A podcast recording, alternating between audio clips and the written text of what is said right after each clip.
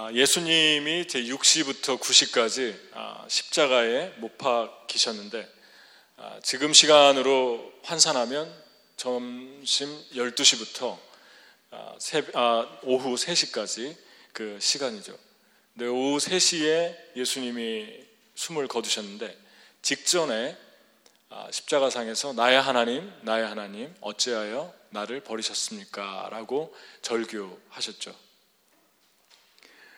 아, 예수님이 지상에서 33년을 사셨는데 30년은 공생애를 사셨죠. 그래서 아, 예수님이 하나님의 아들로 아, 같이 이제 이 세상에 계셨지만 육신의 아버지인 목수의 아들 요셉의 아들로 그렇게 사셨고 또 33, 30년째 되는 날 그 시간부터는 3년 동안 복음을 전하고 병자를 고치고 또 이제 여러 가지 마음 상한 자를 고치고 아, 그러면서 3년을 사셨습니다. 근데 그 기간 동안에 아, 예수님은 항상 두드러지는 특징이 하나가 있었는데 하나님을 높였죠. 그래서 아, 하나님과 나는 하나다. 그리고 아버지를 본 자는 나를 본 자는 아버지를 보았다. 나는 참 포도나무요. 아버지는 농부다. 너희는 가지다. 마귀가 와서 하나님과 예수님을 이간하려고 할때 아, 그것을 물리치셨죠. 주 너의 하나님을 시험하지 말아라. 오직 하나님만 경배해라. 그런데 한 번도 예수님이 힘들어도 하나님에 대해서 부정적인 생각을 하신 적이 없으셨어요. 그런데 아, 지금 이 십자가에서 고통이 너무 크셨던지 하나님에 대해서 조금 부정적이죠. 나의 하나님, 나의 하나님 어찌해서 나를 버렸습니까? 그러니까 이 기도문 자체가 하나님에 대해 좀 회의적이가 아닌가. 그리고 하나님에 대해서 섭섭한 건 아닌가. 그런 아, 이야기를 말을 하셨는데 그 말을 크게 하셨기 때문에 그 말을 듣고 있었던 사람들이 성경을 적었겠죠. 다 들리게 하셨기 때문에 예수님께서 왜 이러한 절규까지 하면서 아, 고통을 당하셨는가? 이 네 번째 하신 말씀인데 두 가지 의미가 있습니다. 하나는 죄인을 향한 하나님의 사랑은 측량할 수 없다. 그 메시지를 주고 싶으신 거예요. 보통 우리가 세상에서 가장 기쁠 때는 그럴 때라고 그랬잖아요. 내가 사랑하는 사람이 기뻐하는 것을 볼 때, 내가 직접 어떤 일을 기뻐하는 것보다 더 기쁘죠. 반대로 제일 고통스러운 건 내가 직접 당하는 것보다 내가 사랑하는 사람이 고통을 받는 걸 보면 고통이 너무 크죠. 그거에 가장 아, 우리가 피부로 와닿는 것은 부모와 자식 간의 관계죠. 그래서 아이가 울거나 아프거나 잠을 못 자거나 그러면 부모는 어떻습니까? 같이 잠 못 자고 같이 예, 못 먹고 같이 힘들고 그런 시간을 보내게 됩니다. 물론 아빠들은 또 잘 자는 분도 많이 있어요. 어, 잘 먹고 그런데 마음은 안 그럴 거예요. 마음은 힘들 거예요. 그게 자녀에 대한 아픔이죠. 그러니까 그냥 자기가 아픈 것보다 더 고통스러운 거예요. 아이가 못 견디면.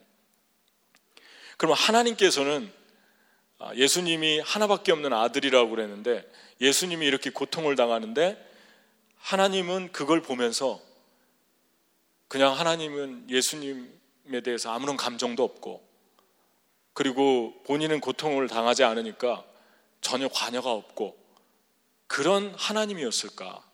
그렇지 않다는 거죠. 자기가 고통당하는 것보다 상상할 수 없는 고통, 본인이 십자가에서 죽는 것보다 더 큰 고통이 이 아들을 죽이는 고통이죠. 그런데 그렇게까지 하면서 자기 아들을 십자가에 죽인 이유는 하나예요. 하나님이 세상을 이처럼, 이처럼이라는 말이 아들의 죽어가는 모습을 보면서도 아무것도 해주지 않았던 그게 바로 이처럼입니다. 이처럼 사랑하사 독생자 하나밖에 없는 아들을 주셨으니 이는 누구든지 저를 믿는 자마다 멸망치 않고 지옥에서 천국의 삶으로 옮기게 하려 합니다. 그러니까 아버지가 이 세상을 좀 더 피부에 와닿게 저와 여러분을 얼마나 사랑하셨는가. 하나님이 그 버린 대가는 저와 여러분을 구원하시기 위해서 드린 대가는 상상할 수가 없는 것이죠. 자기 아들을 주고 우리를 샀으니까 우리 때문에 죽이신 거예요. 그 시간만큼은 예수님이 극악무도한 죄인이 된 거죠. 우리 대신. 그래서 고린도 후서 5장 21절에 보면 같이 한번 읽어볼까요? 자, 시작. 하나님이 죄를 알지도 못하신 이를 우리를 대신하여 죄로 삼으신 것은 우리로 하여금 그 안에서 하나님의 의가 되게 하려 하십니다.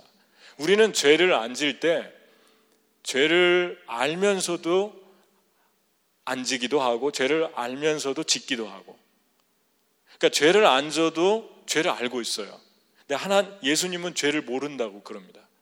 그러니까 그분의 그, 그 순결함, 그분의 그 어, 마음, 인격은 우리가 어떻게 표현할 수가 없는 그런 인격이죠. 그런 분을 가장 비참하게 죄인처럼 죽어, 죽어가게 하신 거예요. 그리고 하나님, 그 능력의 하나님이, 말씀으로 천지를 창조한 하나님이 가만히 계셨어요. 그런데 그것 속에서 우리가 하나님 아버지의 사랑을 만나게 되죠. 아, 하나님의 사랑이 이런 거구나. 그러니까 아버지는 가만히 있은 게 아니에요. 아버지는 너무너무 괴로웠어요. 너무너무 고통스러웠어요. 그게 아버지의 사랑입니다. 그러니까 이 사랑을 만나면 사람이 똑같게 살 수가 없는 거예요. 전하고 하나님 사랑을 알았을 때하고 그 이후의 삶이 똑같아질 수가 없어요. 다 바뀌는 거예요. 그것을 거듭남이라고 합니다. 집을 고치는 수준이 아니라 그냥 레노베이션 하는 수준이 아니라 완전히 허물고 다시 짓는 거예요. 그러니까 조금 도덕적으로 좋아졌다 그런 그런 개념이 아니에요. 거듭났다는 것은 조금 옛날보다 착하게 산다 그런 개념이 아니라 완전히 뿌리조차 갈아엎어서 내가 바뀌는 경험이 보너겐입니다. 그걸 거듭남이라고 그럽니다. 그러니까 예수님의 사랑보다 하나님의 사랑을 만나면 이런 일이 일어난다. 여러분은 하나님의 사랑을 만났습니까? 여러분이 정말 100번, 1000번 죽어도 악한 죄인인데 그 악한 죄에서 저와 여러분을 천국으로 옮겨주기 위해서 하나님이 예수님을 죽이셨어요. 하나밖에 없는 아들을 죽이셨어요. 그 사랑을 만나면 바뀌는 거예요. 그래서 초, 어, 한국의 평양의 부흥이 일어날 때 그랬죠. 부인을 때리던 사람이 예수님 믿고 구원받았을 때 부인 때리는 걸 중단하고 노름하던 사람이 중단하고 빚을 안 갚던 사람이 빚 갚고 자기 심지어는 자기 아이 어린 깐난아기를 죽인 부모가 그걸 고백했어요. 회중 가운데. 내가 그랬다고. 수년 동안 감추고 살았던 건데 주님을 만나니까 거듭나니까 고백했어요. 그렇게 뿌리조차 통째로 바꿔 버리는 것이 하나님의 사랑, 십자가의 사랑입니다. 제가 지금 오늘 아침에 7시쯤에 6시 좀 넘어서 LA에서 왔는데 LA에 가서 락스 공항에서 차를 타고 2시간 정도 가니까 산타바바라는 곳이 있었는데 거기서 결혼을 했죠. 우리 아, 형제가 한국 형제와 그리고 타이완 자매가. 근데 타이완 자매는 한국 형제는 예수님을 믿, 모태 신앙이라 잘 믿었던 형제고 타이완 자매는 형제를 만나서 예수님을 아, 만났어요. 근데 얼마나 정말 순수하고 겸손한지 둘 다 너무 아름다운 커플이죠. 그래서 주례를 쓰러 갔는데 목요일에 갔다 제가 오늘 아침에 왔는데 아, 그 이제 결혼식을 종종 하니까 제가 결혼을 여러 군데를 가보는데 이 결혼식을 얼마나 철저하게 준비했나 그게 이렇게 묻어놨어요. 아주 디테일하게 철저하게 그렇게 준비를 했어요. 근데 그 결혼식에 초대되는 분들은 거의 안 믿는 분들이에요. 그래서 어디 왜 그 산타바바라에서 여기서 하는데 거기서 결혼했냐면 타이완에서 와야 되고 한국에서 와야 되고 또 친구들은 뭐 시애틀에서 전 세계에서 다 왔어요. 그러니까 거기를 중간 지점으로 해서 했는데 그 성경을 세 가지 버전으로 읽었, 어요 한국어, 영어, 만다린 세 가지로 읽고 설교 길이보다 성경 읽는 길이가 더 길었어요. 그리고 그걸 읽고 그 순서에다가 아, 다 믿는 사람들이니까 거의 제가 볼 때 80% 이상이 아, 웬만하면 그냥 빼놓을 순서들을 일부러 다 집어넣더라고요. 저 설교부터 시작해서 그 다음에 찬양 두 개를 넣었는데 찬송가에서 안 넣고 컨템포러리 송을 넣었어요. Open the eyes of. 이, 이 찬양을 중간에 넣고 Open the eyes of my heart. 이 찬양을 기타 치면서 해달래요. 근데 제가 줄에 보면서 이걸 칠 수 없잖아요. 그분들이 뭐 하는 사람이냐고 할 거예요 아마. 아, 그 고민이 됐는데 아, 하나님은 정말 놀라우신 분입니다. 그들이 믿음으로 그걸 넣었을 때 기타도 없으면서 그 아, 몽골의 국제 대학의 우리 교회 커플이죠. 아, 커플의 최재원 형제와 신수영 자매가 거기서 2년 동안 선교했잖아요. 국제 대학에서 선교사로 살다가 LA로 간 지 두 달 됐는데 아, 그 형제가 떠올랐어요. 제가 그쪽 간다고 하니까 마침 오고 싶다고 해서 두 시간 반 운전해서 오는 거죠. 그런데 아 그러면은 찬송 좀 하라고 찬양 좀 기타 가져오라고. 그래가지고 갑자기 기타 가지고 오는데 아 저 위에서 또 저 그 산호세가 있어요. 산타바바라가 중간이고 산호세에서 한 아, 4시간 정도 운전, 4, 5시간 운전해서 또 그쪽에서 또 우리 식구들이 우리 교회에서 결혼한 자매 형제가 있는데 세 명이 싱글 하나, 부부 하나에서 온대요. 그러면 찬양 좀 하라고 오픈해 오픈해서 말 할로 이 찬양을 하라고 그래가지고 기타 치고 찬양하고 믿음으로 준비하니까 하나님이 다 예비를 하셨잖아요. 그래서 어, 축복해주면서 찬양하는데 찬양 그 찬양을 하는데 제가 그랬어요.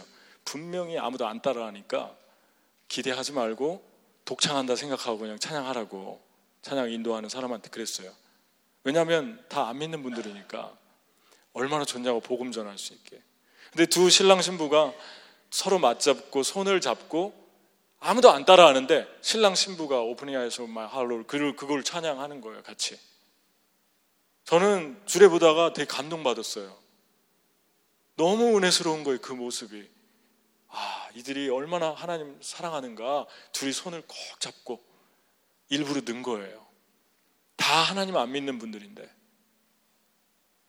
그리고 또 마지막 퇴장할 때 얼마나 그냥 화려하게 그 피아노로 그 연주로 클래식 악기들 모아가지고 쫙 할 수 있는데 그것도 그냥 Blessed be the name of the Lord.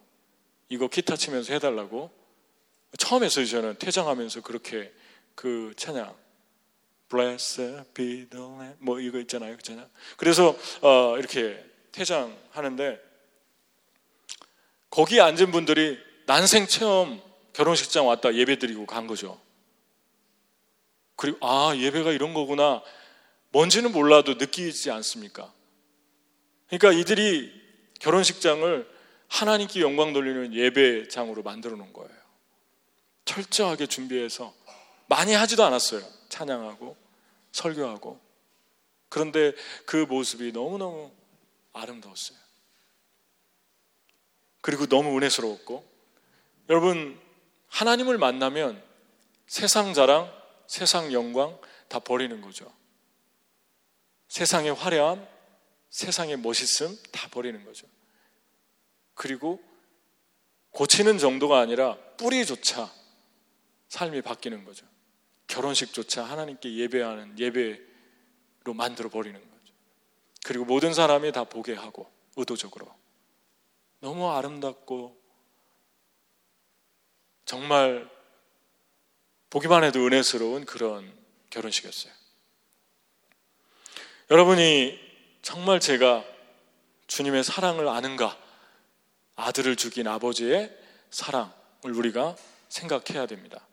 두 번째 더 중요한 이거보다 더 깊이 우리가 생각해 봐야 될 것은 예수님이 이 고백을 하기 전에 십자가상에서 일곱 마디를 했는데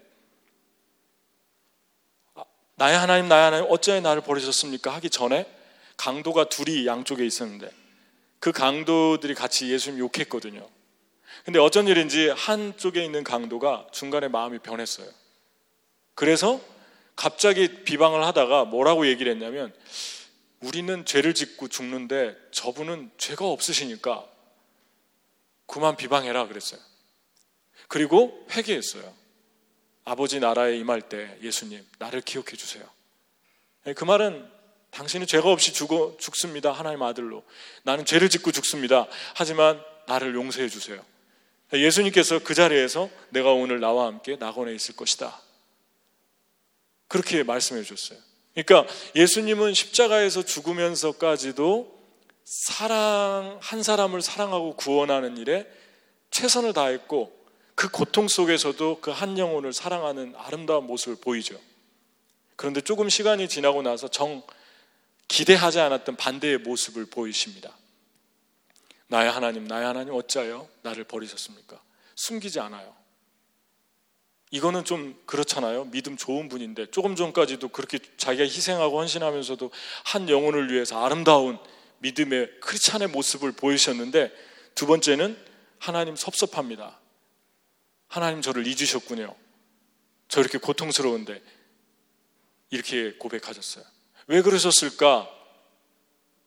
여러분 다윗이 이름이 사랑스러운이라는 뜻이잖아요. 사랑받는 자. 다윗은 사랑 참 많이 받았던 사람이에요. 그런데 그 다윗이 시편에 얼마나 많이 자기가 버림받은 느낌이었는가를 적었는지 몰라요. 한번 보실래요? 또 악으로 선을 대신하는 자들이 내가 선을 따른다는 것 때문에 나를 대적하나이다. 여호와여 나를 버리지 마소서. 나의 하나님이여 나를 멀리하지 마소서. 시편 38편 20절 21절. 내가 도와줬던 사람들이 악으로 나한테 바, 꾸 바꿔서 나를 그렇게 고통을 주는데 나는 선으로 있는데 그 고백을 하면서 하나님이 나를 버리지 말라고. 그러니까 사람과의 관계에서 문제가 생겨서 너무 힘이 들어서 고통스러운데 그 감정을 하나님이 버린 감정으로 느껴졌다는 거예요. 다윗이. 하나님이 나를 버린 것 같은 느낌이라는 거죠. 또 익명의 시인이 시편 71편을 썼는데 늙을 때 나를 버리지 마시며 내 힘이 쇠약할 때 나를 떠나지 마소서. 이제 늙으면 뭐 건강도 없고 지식도 떨어지고 외모도 아름다운 걸 잊어버리고 하는데 그렇게 되면 사람들이 자기를 볼때 어, 하찮게 볼 것 같은데 하나님 나를 버리지 마세요. 그러니까 하, 자기가 무시받는 거하고 하나님이 나를 버리는 거하고 동일시 여겼습니다. 욥은 어떻게 했나요? 한번 읽어볼까요? 자 시작. 이제는 그들이 나를 노래로 조롱하며 내가 그들의 놀림거리가 되었으며 그들이 나를 미워하여 멀리하고 서슴치 않고 내 얼굴에 침을 뱉는도다. 이는 하나님이 내 활시를 늘어지게 하시고 나를 공고하게 하심으로 무리가 내 앞에서 굴러를 벗었음이니라. 그들이 누구냐면 나를 조롱한다. 욥을 조롱했던 사람들이 욥이 도와줬던 사람들이에요. 이 전, 전절에 29장에 보면. 그런데 그거를 하나님께서 나를 잊으셨다. 하나님이 나를 권고하게 하신다고 동일시 시켰어요. 무엇을 말하고 있냐면 여러분과 제가 세상에서 겪는 어려움과 고통이 오면 아무리 믿음이 좋아도 한순간에 하나님에 대한 섭섭함, 아, 하나님이 나를 잊으셨구나, 아, 하나님 나를 버리셨구나, 이런 생각을 할 수 있다는 거예요. 조금 전까지 그렇게 희생하며 죽어가면서도 강도에게 사랑을 베풀었던 예수님인데 그냥 여과 없이 얘기합니다. 하나님 왜 나를 버리시나요? 너무 고통스러우니까 예수님이요. 예수님이 온갖 고통과 수치를 다 받았는데 하나님이 그렇게 한 게 아니죠. 사람들이 그렇게 했잖아요. 로마 군인들과 종교 지도자들과 사람들이 그렇게 했는데 그것을 하나님께 섭섭함을 고백하고 있어요. 예수님께서. 왜 그랬을까요? 그것은 이, 사, 이 세상에 살면서 너희가 버림받은 것 같은 느낌이 들 정도로 어려운 일이 생길 때 십자가 앞에 나와서 나를 바라봐라. 내가 너희의 받는 고통을 이미 받았다. 그것을 만나면 예수님이 절규했던 그 절규를 만나면 거기서 치유가 일어납니다. 아, 예수님도 이걸 겪으셨지. 라는 치유가 일어난다는 거예요. 20세기에 미국의 최연소 사형수의 억울한 죽음이라는 기사를 읽었는데 얼마 전에 그 기사에 보면 14세의 아, 조지 주니어스 스티어, 아, 조지 스티어 주니어인가요? 이 아이가 캐, 아, 캐롤라이나에서 두 명의 소녀를 죽인 8살과 11살의 소녀를 죽인 범죄자로 용의자가 돼서 잡혔어요. 잡혀서 재판을 배심원도 없고 증인도 없는 가운데 150분 동안 진행하고 판결은 10분 안에 끝났는데 그 판결을 사형 판결을 받고 이틀 후에 전기 의자에 앉아서 죽었습니다. 사형을 당했어요. 이 14세 어린 아이가 천진난만한 그 어린 아이가 그런데 성경을 옆에 이렇게 끼고 들어갔대요. 성경을 끼고 들어갔는데 어, 키가 너무 작아서 앉은 키가 너무 작아서 그, 그 형을 집행하는 분이 성경을 깔고 앉으라고 그래서 깔고 앉고 전기 의자에 앉아서 죽었어요. 그런데 나중에 60년이 지나서 2004년에 마을의 한 사회학자 스틴이라는 사람이 이게 이상해가지고 이 아이의 죽음에 대해서 다시 조사를 했는데 그 조사를 해 보니까 하는 과정에서 한 미국 나이 많이 먹은 분이 죽기 직전에 고해성사를 했는데 고해성사를 하면서 자기가 두 소녀를 죽였다고 고백을 했어요. 그러니까 이 소녀는 억울하게 죽은 거죠. 그리고 이 소년이 그 죄를 언도받을 때 엄마 아버지는 이미 그 마을을 피신해야 됐어요. 동네 사람들에게 피해를 입을까봐. 그러니까 혼자 아무도 없이 정말 외롭고 무서운 그 감옥에서 사형장까지의 거리를 혼자 가면서 죽었던 거예요. 근데 이 아이가 그 사형장으로 들어가면서 겨드랑이에 성경책을 들어가 끼고 들어가면서 무슨 생각을 했을까? 저는 이런 생각을 했을 것 같아요. 나의 하나님, 나의 하나님, 어찌하여 나를 버리셨나이까? 이런 사람들 때문에 예수님이 절규하신 거예요. 나에게 와라. 내가 너와 함께 지금도 절규하고 있다. 그분께 나가면 치유되고 바뀌기 시작합니다. 어떤 고통도 바뀔 수 있어요. 그리고 치유받을 수 있어요. 여러분, 최근에 강남에 6살짜리, 한국 강남에 6살짜리, 8살짜리, 하나는 남자, 6살 남자, 하나는 8살 여자아이의 이야기를 들었습니다. 6살짜리 남자아이가 초등학교 4학년에서 5학년 수학 문제를 풀면서 사는 아이예요. 똑똑한 아이예요. 근데 매일 수학처럼 답이 나오는 문제만 푼답니다. 이 아이가. 가끔 문제를 못 풀면 벽장에 들어가서 주먹으로 벽을 치면서 한숨을 쉰대요, 아이가. 몇 살짜리 아이라고요? 여섯 살짜리 아이가. 그래서 상담을 받았는데 왜 그러냐고 상담을 받았는데 자기가 문제를 풀면 엄마가 기뻐하는 것 같아요. 사람들이 자기를 좋아하고. 못 풀면 아무도 사랑하지 않는 것 같아요. 그래서 이 아이, 아이, 에게 그 상담하는 분이 그렇게 얘기를 했답니다. 아, 이 아이는 답이 없는 문제를 꼭 풀게 하라고. 그래서 책 읽고 대답하고 자연에 나가서 관찰하고 아이의 창조성을 길러주라고. 이 아이한테만큼은 답이 있는 문제를 풀면 이 아이한테는 독이 된다고. 여러분, 여섯 살짜리 아이, 아이는요, 놀아야 되는 아이예요. 아무런 걱정 없이 마음껏 놀아야 되는 아이예요. 그래야지 그 아이가 정상적으로 자랄 수가 있죠. 공부 이렇게 시키면 안 되죠. 이 아이의 고통, 이 아이의 절망, 어른들의 절망이죠. 나의 하나님, 나의 하나님, 어찌하여 나를 버리셨습니까? 그 고백 안에 이 아이의 고통이 들어있어요. 8살짜리 소녀는 아홉 개를 완벽하게 하는 아이예요. 아홉 개. 영어, 중국어, 발레, 피아노, 바이올린, 미술, 수학, 한국사, 한문. 그래서 하루에 세 개씩 학원을 가야, 갔다 옵니다. 세네 개씩. 집에 오면 저녁이에요. 근데 숙제를 끝마치고 나면 그때가 가장 행복하다고 상담하는 사람한테 고백했어요. 그때가 가장 행복하다. 숙제를 숙제 끝마치기 전까지는 가슴이 답답하고 두렵고 걱정이 돼가지고 너무 힘든 거예요, 이 아이가. 그래 여덟 살짜리 소녀에게 한 말이 선생님들이 이 아이는 어떤 걸 이 아홉 개 중에 어떤 걸 시켜도 다 잘하니까 지금부터 시작해도 된다고 그렇게 얘기를 합니다. 여덟 살짜리 아이예요. 근데 아이에게 그림을 그리게 했는데 그 그림에 여자 두 명이 있어요. 그래서 물어봤어요. 여자 두 명이 누구냐고. 하나는 이 아이고 하나는 엄마가 아니라 이모예요. 충격적이죠.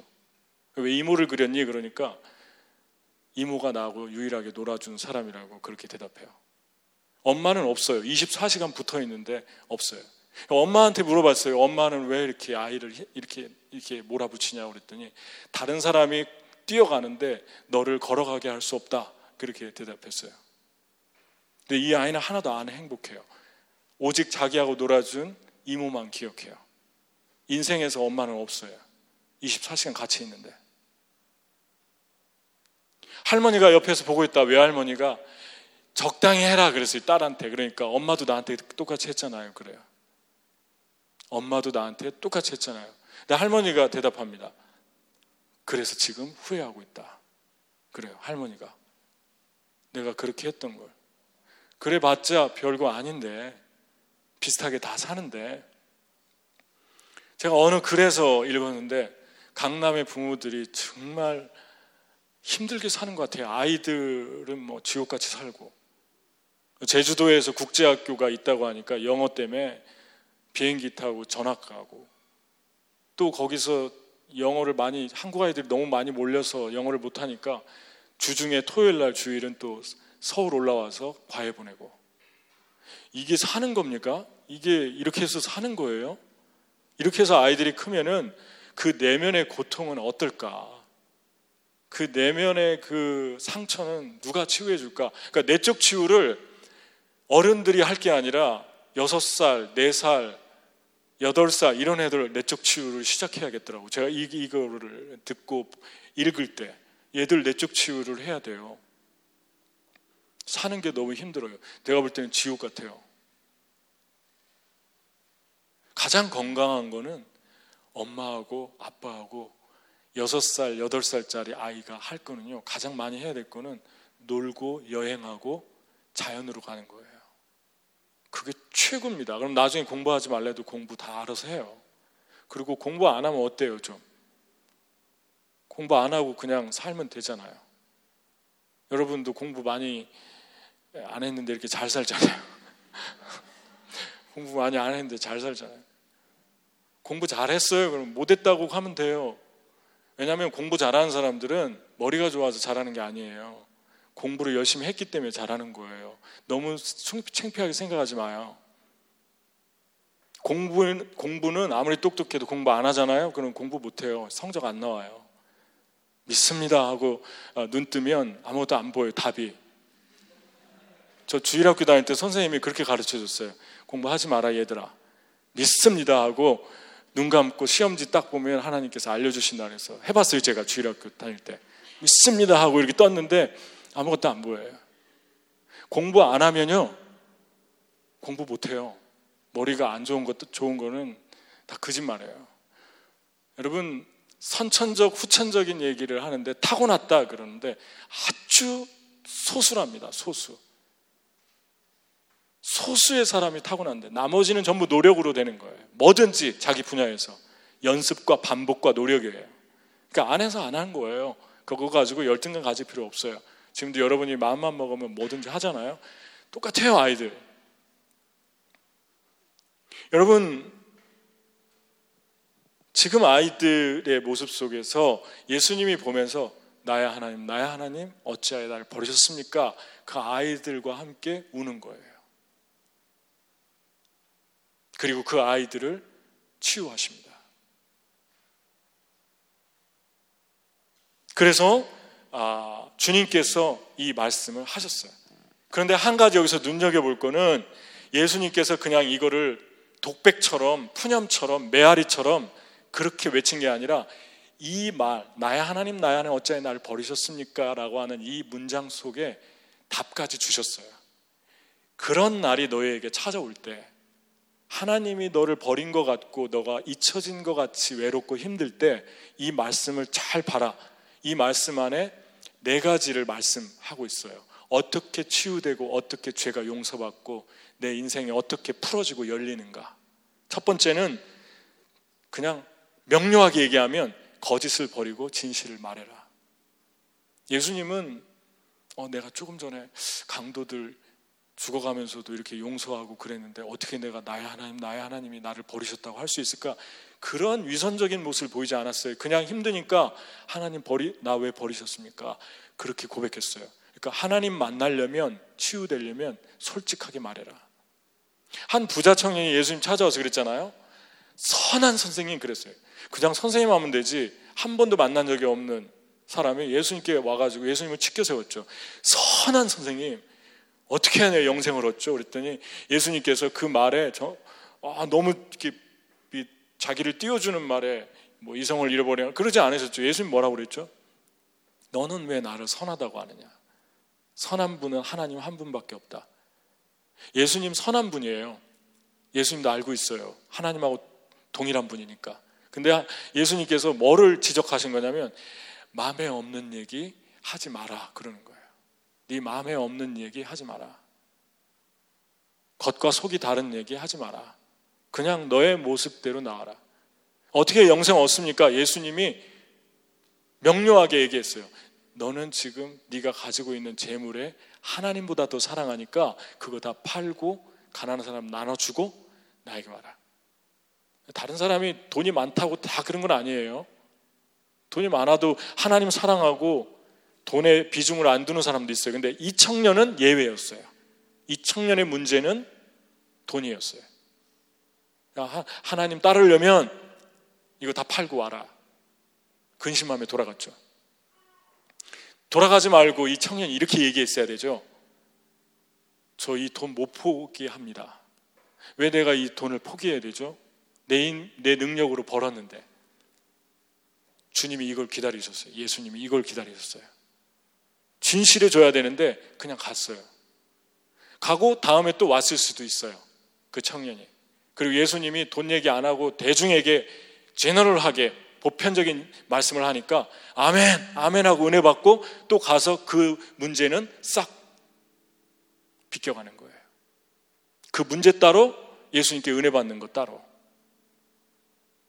이 시대에 이렇게 우리가 살 수 있어요. 크리스찬으로서.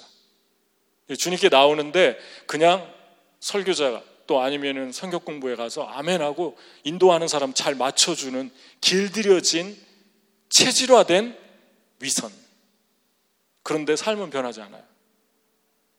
제가 오랫동안 사역을 하고 말씀을 전하 보니까 이런 현상이 있는 것 같아요. 좀 삶을 오래 살고 그렇게 되면 상대방을 잘 배려를 많이 하시기 때문에 좋긴 한데 너무 맞춰주다 보니까 삶은 변하지 않아요. 아멘 잘하는데 하나도 안 변해요.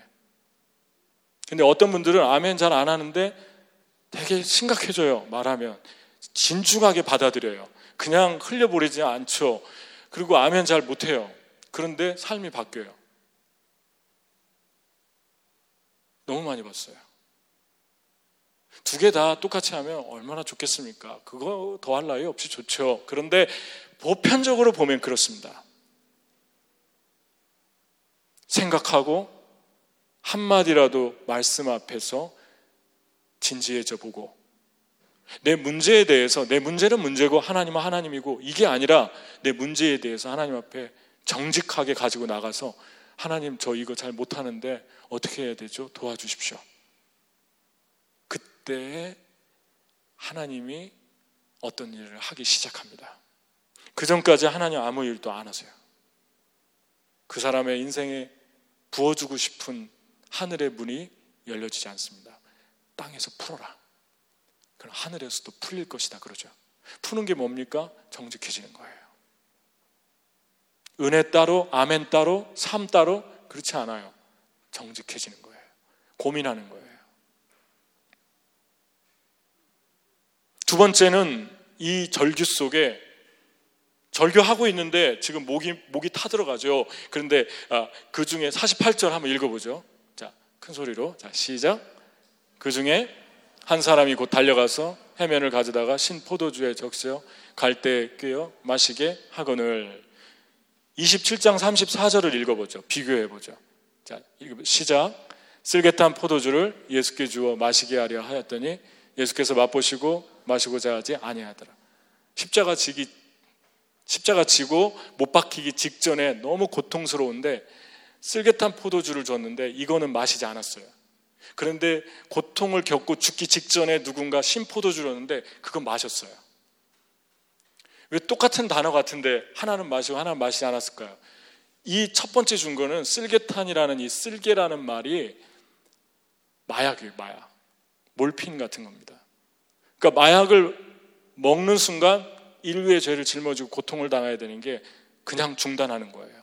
이거는 유혹이고 쾌락이었어요. 그러니까 고통이 오면 여러분의 삶에 고통이 오면 두 가지를 붙들 수 있어요. 하나는 그걸 잊게 해주는 세상 쾌락으로 숨습니다. 근데 그것이 더 큰 고통을 주죠. 근본적인 해결을 해주지 못해요. 그래서 계속해서 더 목마르고 더 고통스럽고 더 삶이 힘들어집니다. 열리지 않아요. 더 꼬이고. 이게 쓸개탄 포도주죠. 그런데 고통당할 때 준 거는 신 포도주입니다. 이거는 정말 좋은 마음으로 생수 같은 물로 역, 어, 갈증을 풀어주는 물 역할을 했는데 그걸 맛보고 주님이 마셨어요. 여러분이 진실해지면 누군가 하나님이 돕는 사람을 보내줍니다. 천사 같은 사람을 보내주죠. 그래서 여러분 도와줘요. 쓸개탄 포도주는 세상 쾌락이고 신 포도주는 하나님의 은혜예요. 여러분이 정말 만족이 있으려면 은혜를 붙드셔야 돼요. 여러분의 문제가 해결되기 시작하고 길이 열리고 문이 열릴 때는 언제냐면 믿음의 사람들과 함께 나누고 말씀 안에서 교제하고 예배 드리고 선교하고 하나님 기뻐하는 일을 하고 그러면 풀어지기 시작합니다. 길이 열리기 시작합니다. 놀라운 기적들이 일어나기 시작합니다. 그런데 쾌락으로 숨으면 더 삶이 곤고해집니다. 탕자처럼 곤고해집니다. 이번에도 산타바바라에서 그 아래에서 위에서 4시간, 5시간 왔잖아요. 저희 가족들이. MMC 가족들이. 근데 저희 다 피곤하죠. 그런데 밤 1시 다 돼갈 때까지 하나님의 하신 일을 같이 나누고 다들 피곤한데 나누고 기뻐하고 들어주고 이야기하다 보니까 영혼은 육체는 피곤한데 영혼은 살아나고 기쁘고 즐겁고 감사하고. 한 가족은 예수 여기서 결혼했는데 가가지고 계속 제자로 살고 있는데 그 최근에 땡스기빙 때 뭐 그리스의 시리아 난민들 도와주러 간다고. 그냥 둘이 간대요 남편하고 부인하고. 계속 제자로 살고 또 감격하고 또 격려해주고 영혼이 살아나죠 나도 살아나고 말하는 사람도 살아나고 그게 코이노니아 예수 안에서의 교제의 능력입니다 그런데 쾌락은 쓸개탄 포도주는 만나면 자랑이나 하고 공허한 얘기나 하고 별로 그렇게 의미 없는 얘기나 하다가 돌아오면 내면은 더 공허하죠. 여러분이 은혜의 자, 하나님이 여러분 살리려고 주는 은혜의 자리를 사모해야 돼요. 예수 믿는 사람 자주 만나야 되고, 신실한 모임에 자주 일부러 가야 되고, 성경 공부해야 되고, 하나님이 하신 일 같이 나눠야 되고. 세 번째는, 세 번째는 하나님이 보여주시는 죄와 상처를 십자가에 못 박는 거예요. 49절, 50절을 그 남은 사람들이 이래 가만두라 엘리야가 와서 그를 구원하나 보자 하더라. 예수께서 다시 크게 소리 지르고 영혼이 떠나시니라. 누가 그 목마름을 채워주는 심포도주를 주니까 옆에서 못하게 했어요. 그걸 주지 말라고. 하나님의 은혜를 받으려고 하면은 차단시키는 무리들이 있습니다. 은혜 못 받게 만드는 거예요. 은혜 못 받게 하면은 영혼이 죽죠.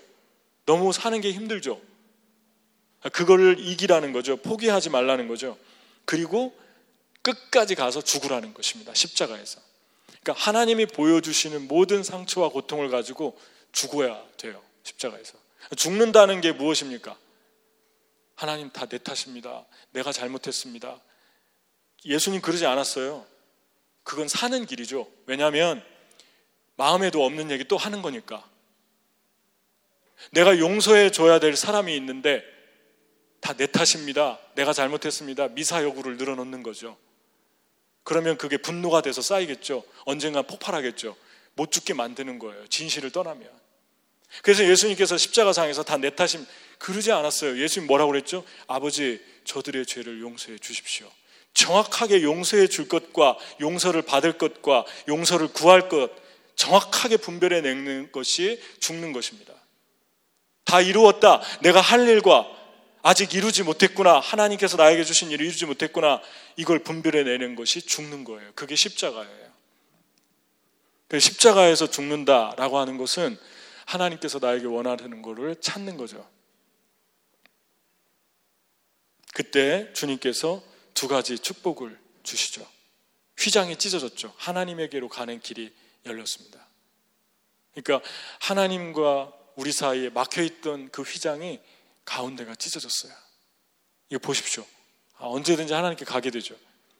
여러분과 제가 이 절규 속에 담긴 세 가지 스텝, 이 단계로 들어가잖아요. 진실해지고, 고백하고, 주님과 함께 죽고, 쾌락을 선택하지 않고 은혜를 붙들고 하면 여러분에게 정말 필요한 길이 열리기 시작합니다. 그 전까지는 열리긴 열려도 하나님이 원하시는 길이 아니라 여러분 원하는 길이 열릴 가능성이 많죠. 하나님이 원하는 길이 열릴 때는 코드를 집어넣어야 되죠. 정확한 코드를. 그게 뭐냐면 십자가 앞에 세 가지 스텝을 하며 나가는 것입니다. 진실하고 죽고 쾌락을 선택하지 않고 하나님이 주시는 은혜를 붙드는 것. 그럼 열립니다. 여러분을 막고 있고 해결되지 않은 문제가 있고 여러분 삶을 꼭 열려야 되는 길이 있잖아요. 여러분이 평생 주님을 위해 살아야 될 길. 그 길이 이때 열려요. 그 절규 속에 담긴 하나님의 은혜를 깨달을 때. 그리고 또 하나 죽은 사람이 살아났죠. 무덤에서 나왔죠. 부분적이지만 사람들이 여러분 때문에 살아나는 일이 일어나죠. 여러분 만나면 사람들이 사는 거예요. 공허해지는 게 아니라 만나고 나면 채워지는 걸 느끼는 거죠. 그래서 더 만나고 싶고 그런 순모임, 그런 교회 모임, 살아있는 모임입니다. 그 숫자가 많던 적던 그 다음에 백부장 로마에 예수님 십자가에 못 박으라고 진두지휘한 사람이 이는 하나님의 아들이었도다 고백합니다. 언제요? 예수님이 죽었을 때. 숨을 거뒀을 때 하나님 아들이었다. 그러니까 저와 여러분이 십자가 앞에서 진실해지잖아요. 그러면 도저히 변화될 것 같지 않은 상황과 사람들이 바뀌기 시작하는 일들이 일어납니다. 여러분들이 축복의 근원이 되는 것이죠. 주의 일 정말 많이 하는 사람들은 세 가지 스텝을 밟는 사람들이에요. 이거 없이 그냥 주의 일을 하고 물불 안 가리고 헌신하면 나중에 어느 날 푹 꺼지죠. 그리고 다시 못 일어나요. 세상으로 가기도 하고, 아유, 주님의 일을 해봤는데 별거 아니야. 그렇게 됩니다.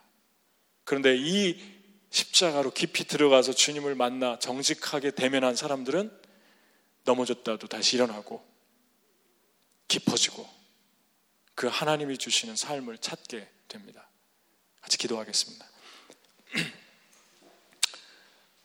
하나님께 우리가 기도하